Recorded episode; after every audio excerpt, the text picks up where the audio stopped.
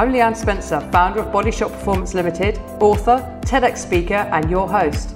This is the Remove the Guesswork podcast, the show where I interview influential people in the health and fitness industry to bring you the latest ideas on how to optimize your mind, body, and well-being.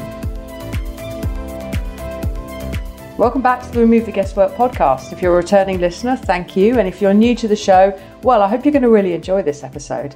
My guest is Dr. Tamsin Lewis, or Dr. Tam as she prefers to be known. And she started out her career in psychiatry and obviously training as a doctor before moving into triathlon, which apparently was a result of a dare with another doctor. And she discovered that she was actually a pretty good triathlete. So she operated at top level in the amateur triathlon world for quite a while before in 2015 winning her first Ironman UK at the first attempt, which is quite an extraordinary achievement. She studied sports medicine while still practicing as a doctor, and she's worked with some of the leading figures in medicine, in health, and in wellness. And what she does now is she has a company called Fiber Health, and that's www.fiberhealth, F-I-B-R health.com. She also has a personal website, which is Sporty Doc. That's sportydoc.com. Uh, I'd recommend checking out those two websites because she is a highly intelligent woman, and we read a really interesting discussion about how she's managed to blend science, medicine, technology with health to create something that's really new and really innovative. And I really think she's going to go places. So check out her websites, and I hope you enjoy the show. Dr. Tam, welcome to the show. Hello, nice to be here. Yeah, it's great to be Sunny here. Barnes. Yes, indeed. Yeah. so we're going to have planes going over. It's going to be a very genuine London recording, authentic experience. Yeah, got a um, few birds, which is nice. few A bit birds, yeah. greenery. Yeah, very nice. Let's get stuck straight in, if we may, because I've obviously done my research and background, and your story is, is a really interesting one. So, would you mind just talking us through that? Yeah, absolutely. So, a little bit about me. I'm a medical doctor, trained in King's in London, and then did some postgraduate qualification in psychiatry just because I liked spending time and talking to people. So, at the time, I associated the two. That's kind of my medical background. I then took a diversion when I got discovered I was quite good at triathlon, and I got the opportunity to take it up a level and race as a professional athlete. Before you go further, how did you discover you were good at triathlon? I signed up to Blenheim Triathlon three times when I was uh, at medical school and didn't turn up each time and lost my money. Um, one, because I'm a perfectionist and I thought, right, I haven't I spent too much time studying and drinking and not getting fit, and therefore I can't show up and do it. The fourth time, I actually went and did it and just sucked up the fact that I hadn't done enough training and did really well. I think I won my age group, and at the time, one of my friends said to me, "You know, your name's in 220 Triathlon magazine. You won your age group," and I'm like, "It's my first triathlon. I won my age group." Probably because it's a classic sort of starter triathlon. You know, the quality of the field there is is pretty low. So, but I was so compelled by that and the fact that I was good at it that I decided to kind of caught the tri bug and then decided to actually, yeah, get a coach and do some training in triathlon, and then the story went from there. I ended up winning my age group for Great Britain at the Age Group World Championships, which was held on the Gold Coast. Then what I, distance? at Olympic distance. Right, okay. So that was at the time sort of the gold standard. It was fairly competitive. Yeah. And So, this has all happened pretty quickly. yeah, this is 2009 I won. So literally I did my first triathlon end of 2007. And then I did the London Triathlon and got a place on a triathlon team called Herbalife that was sponsored by Herbalife at the time. That was coached by a chap called Bill Black, who was quite renowned in the industry. How And do you he- feel about that sponsorship now? Yeah, I mean, obviously, uh, Herbalife are the company. I they used to send me all these products, and I looked at them and went, mm, maybe. So no, I mean, back then I was totally unknowledgeable compared to where I am now around nutrition, diet, supplements, and we'll come back to that because obviously, you know, I went into it relatively young. I had a some degree of genetic talent, given my dad was a former Tour de France British champion cyclist, so I had some sports gene, for want of a better word, but I was definitely under supported nutritionally and supplementary and lifestyling. And I paid for the cost of that eventually. So Herbalife, Bill Black, Triathlon Academy, it became quite good at triathlon. Um, won the World Championships, then got picked up by Brett Sutton, who has famously coached Chrissie Wellington and Nicola Spirig, the former Olympic champion in London 2012. Went out to, ti um, got some sponsorship from, and took time out. I got took a sabbatical from medicine, and they very kindly allowed me to do that. Went out to meet Brett Sutton in Thailand, trained there, broke my collarbone three weeks within the first three weeks of being there, having trying to avoid a dog on the road.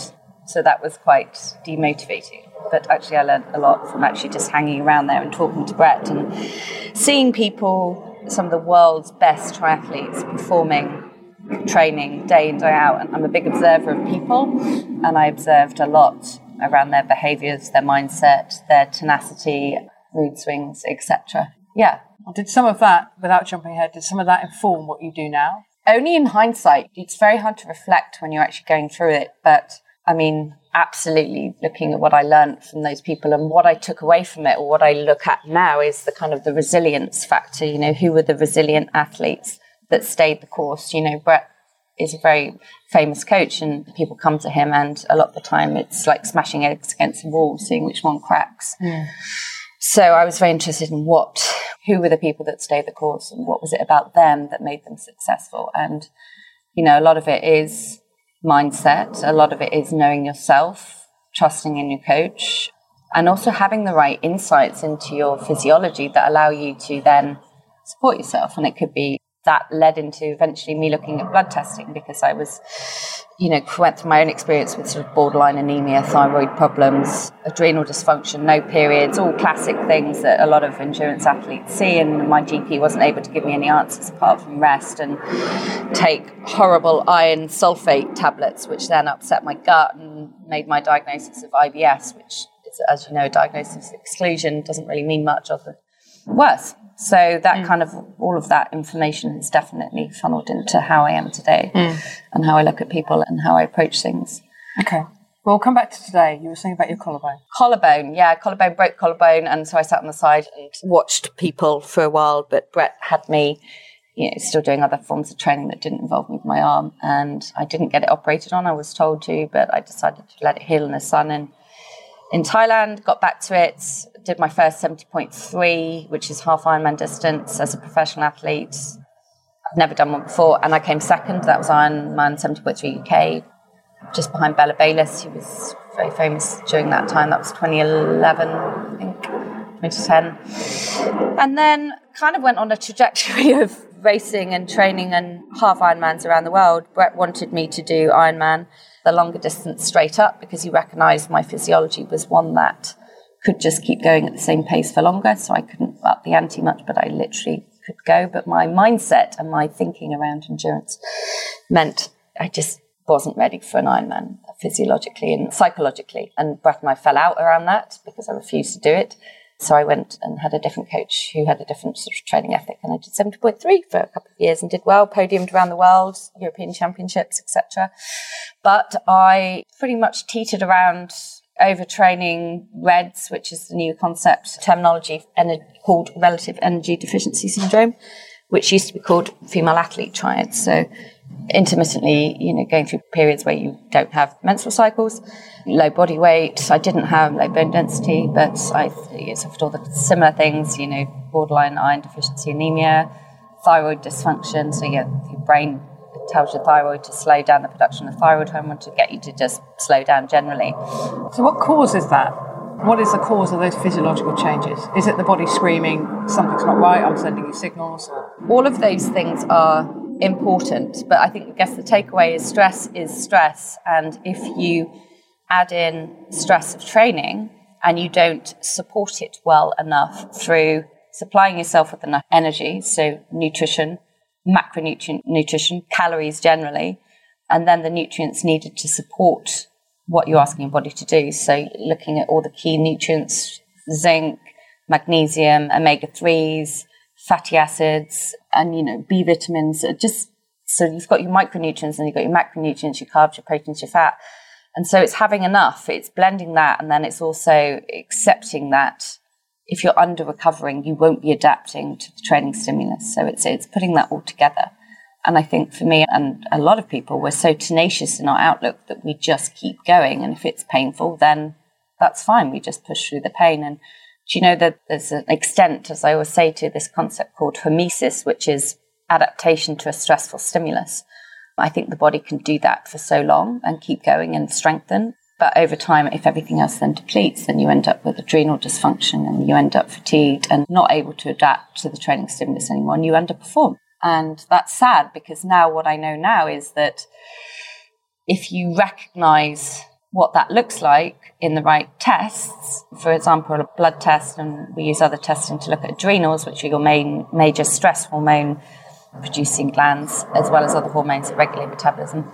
Then, using that information, you can put in some building blocks to say, you know, boost up your iron levels, change up your B vitamin levels, for example, work on your caloric efficiency so that you're eating enough and you're eating at the right times and you're not relying on stimulants like caffeine to get you through the day, working on your sleep, all of those things. It's building a picture that allows you to then perform and adapt to the training you're being asked to do. Mm-hmm. I think what's interesting, and obviously we're both familiar with the health and fitness world, is that there seems to be a move towards more intelligent training. Instead of that beast yourself, blast yourself, keep going, going, going, you know, rather looking at how you can bring yourself from sympathetic to parasympathetic dominance at the end of a workout, for example. Mm. And we, we always, when we work with clients on a fitness basis, we spend the last five minutes, it's only five minutes, but it's a start, just breathing to try and bring them from sympathetic dominance to parasympathetic dominance. And there seems to be a move towards more intelligent forms of training, mm. you know, getting less out of someone we were talking about earlier before we started recording who believe you could get more out of doing less. I definitely believe that as well mm. with training. So I'm training for the marathon that's uh, time of recording, it's in three days' time. And I've actually just done long runs every couple of weeks and in between sort of greasing the groove with my usual routine of lots of walking, a couple of maybe a cycle session, a spin class, a couple of boxing sessions, which is more upper body, and then just doing a few long runs rather than that sort of you know, classic marathon training plan, which is nowhere near the distances you were doing, but the principle's still the same. Principles, yeah. I totally agree with you. And, and when I shift coaches to a local coach away from Brett Sutton, it was very much focused on more of a sports science approach in intensity and tracking and looking at training peaks and the training stress scores. So this whole idea about intelligent training, absolutely. Mm. But people are different and physiologies respond differently and it depends on your goal. You know, some people need high mileage. There are the diesel engines and it takes a good coach and it takes an awareness of your own body to see which kind of training would suit you, you yeah. most. And it also depends on your background, your aerobic physiology, what kind of base you've got. Because I know for me, if I now tried to do an Ironman, I could do it because I can keep going. I wouldn't be able to put the power out that I used to because my strength isn't there because I'm not. But I think the takeaway from that is we're moving to this era where people know more about who they are physiologically, genetically, and therefore choose sports that suit that or we then have to differentiate with people's mindsets that they're like, you know, they look at an Ironman or they look at a ultra endurance race or a marathon, they're like, I really want to do that for the sake of doing it, yeah. which is great. Just don't make it your hobby because if you're forcing a physiology that isn't perhaps prime for it to do something consistently, I think there's there's usually a downside. You know, mm. The joints or inflammation or oxidative stress or accelerated aging, whatever. I think yeah, the takeaway from that is intelligent training. I definitely is the way forward. Yeah, you know, you're looking at that. I'm looking at that with my company Fiber too. So, yeah, yeah. And I think that can be a lot of people that listen to this podcast will be busy professionals who are pushing and over pushing themselves, over exerting themselves just in a different way. And I think a lot of what we talked about can be applied to them as well. It's building in rest and relaxation, balancing the output, i.e., the amount of volume of work they're doing, with the input, the meditation or the time out or the micro breaks or the naps or the whatever it is that, that balances out that parasympathetic and sympathetic dominance. Mm. And I think we can learn a lot from looking at how the really top elite athletes train with the latest thinking and ideas. Yeah. For professionals mm-hmm. in the working world. It's much the same thing as you say, the body doesn't recognize the difference between physiological stress caused by lifting an extremely heavy weight or working a 13, 14 hour shift without breaks. You know, it's just stress. Am I right in saying that? Yeah, everyone's perception of stress is different, but I tweeted about this recently. You know, the physiological markers, so what appears in your blood test or your saliva, whether the stress is psychological, physiological, is the same. It's cortisol as a medium term stress hormone and it's adrenaline as a short term. So they impact your body the same, whether the source is, yeah, you know, work stress, relationship stress, physical stress. The caveat to that is how well you kind of recover from that stress. So, mm. you know, an exercise stress can cause an adaptation because it releases inflammation and then your body then goes, right, you're forcing me to do this and therefore I'm going to adapt and strengthen. Whereas obviously psychological stress, it can be very depleting because it tends to be very persistent, you know, and that over time, unless you change your strategies to deal with it, ends up, you know, being very depleting. So mm. I think, you know, the work that you do with helping people develop strategies around stress, whatever the source is, is key because, you know, a lot of the time we don't identify what is actually causing us mm. or limiting us. Yeah, and there are so many different sources of stress now. I think technology has introduced a whole new level of stress, mm. 24 hour availability and connectivity, which is a plus and a negative. Let's move towards that because that's a curious intersection, isn't it? It can be a positive thing, it can be a negative thing. But in terms of the future of healthcare, I think we're going to have to adapt to this idea of using technology for the positive. What are your thoughts on that? I think it's absolutely necessary. I think it's obviously happening a lot more quickly in the US than here, given that we have the NHS here and we still trust, quite rightly, a large part of our healthcare to a public healthcare system. But, you know, increasingly there's an app for this and an app for that. And I think that then becomes a little bit overwhelming for people because they're using multiple different systems to track multiple different things. And there's no sort of integration and each app isn't really speaking to each other. I know mm. Apple have, have, obviously tried to overcome that with Apple Health and, and Google working on something similar with Android. But at the moment, there's no real sort of platform that can take in, you know, your sleep data, your perceived stress data, your mood, anxiety, your blood tests, so your medical data, any other consumer health tests you'd had, like your gut test or any genetic data that you might choose to do through various consumer testing companies that are popping up left, right, and center now, DNA Fits and DNA Life and all of those types of companies. So there's a lot of siloed sort of information out there. And while it's interesting, I don't think that it's definitely lacking a context.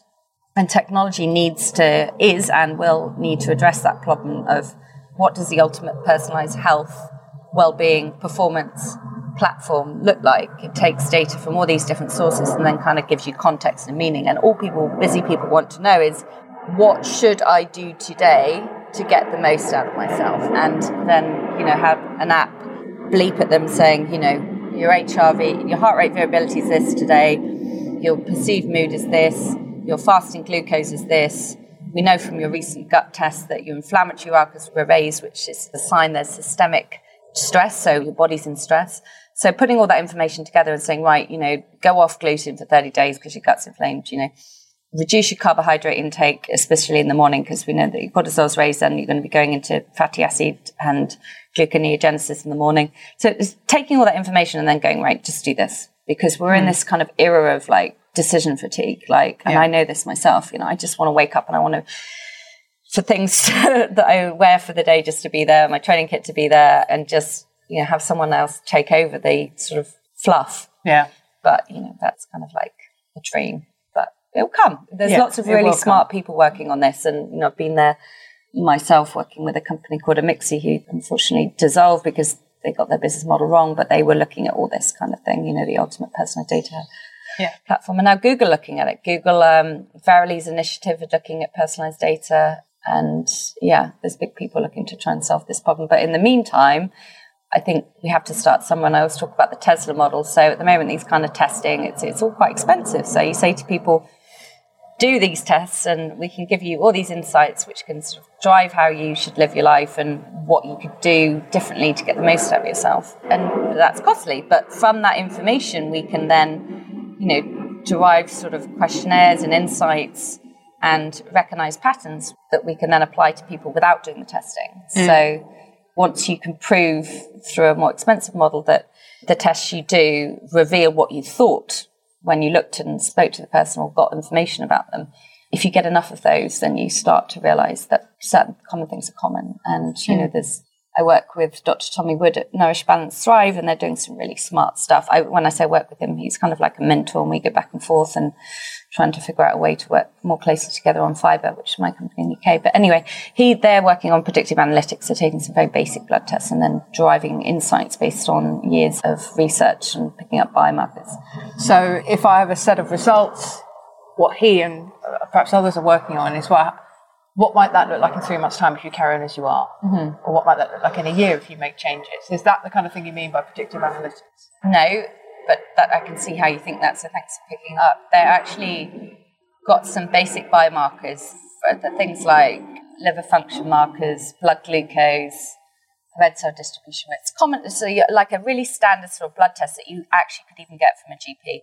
And through that, they've developed some algorithms that are based on research that can say, we know that wherever those markers sit in the range, it means that you're at likely risk of adrenal dysfunction, gut problems, specific things like, right.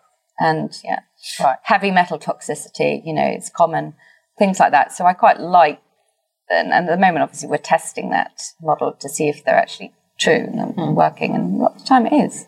So yeah, I think that's the way we're going as well. So being able to recognize patterns without having to get exact data yeah. and spend hundreds of pounds on. Yeah, all with a view to helping people prevent.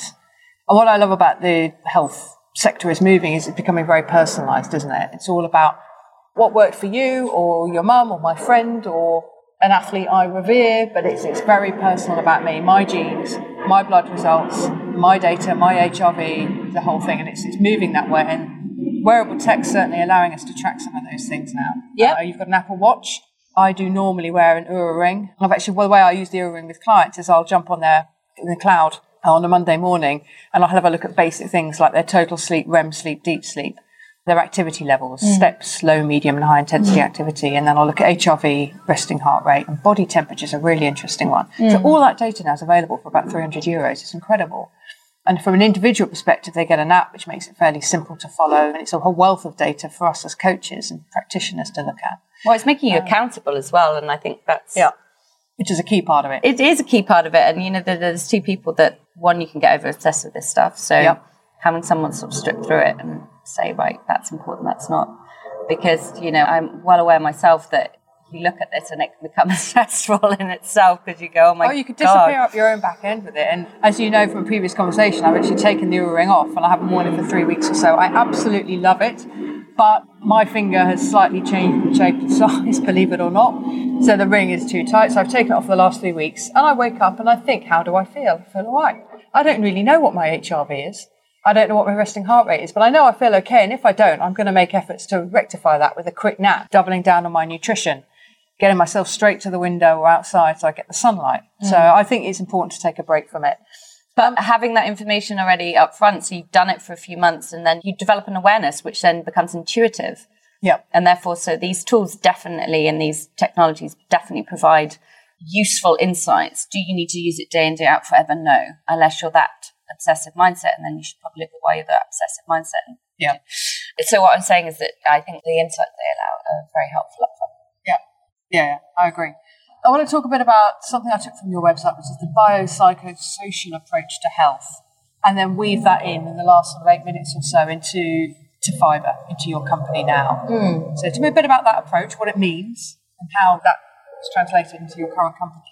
So I was taught about in theory of this whole concept of biopsychosocial at medical school, and actually it's what drove me into psychiatry in the end because I thought, great, I get to look at people's biology, so their, their chemistry in their body, their tests, and then I get to look at how they feel and function. I get to talk to them. That's the psychology, the why behind what people do and why they do it. And that's multi layered. Obviously, that goes back to your childhood experiences, genetics, all that. Mm. And then the social is the environment, the piece that people live in now and have to function within environment, community, etc.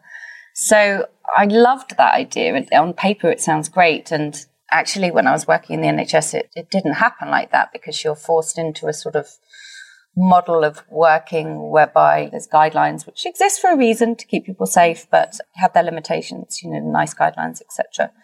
But I liked the idea that you could talk with people that get the psychological aspect, figure out who they are, where they want to be, why they want to be, what are the things in their lives that are really limiting them, and where they've come from, getting them to open up a bit more, meeting them where they're at, so that's the psychology piece, which is, you know, having done my background in psychiatry and my membership for College Psychiatrists, I'm kind of well versed in that. Then the biology is fascinating to me because I really believe, truly, through my experience now as a doctor and personally, that if you shift your biochemistry, and I'm talking about things like your hormone levels specifically, or changing up deficiencies like iron, B12, and you can have overloaded iron too, especially in men. So, optimizing your blood work or any sort of physiological tests, the urine test, that definitely can impact how you experience the world on a day to day basis. I truly believe that. And I think that key point is lost by a lot of people. So that's what I do is try and figure out and tell people, look, if you change that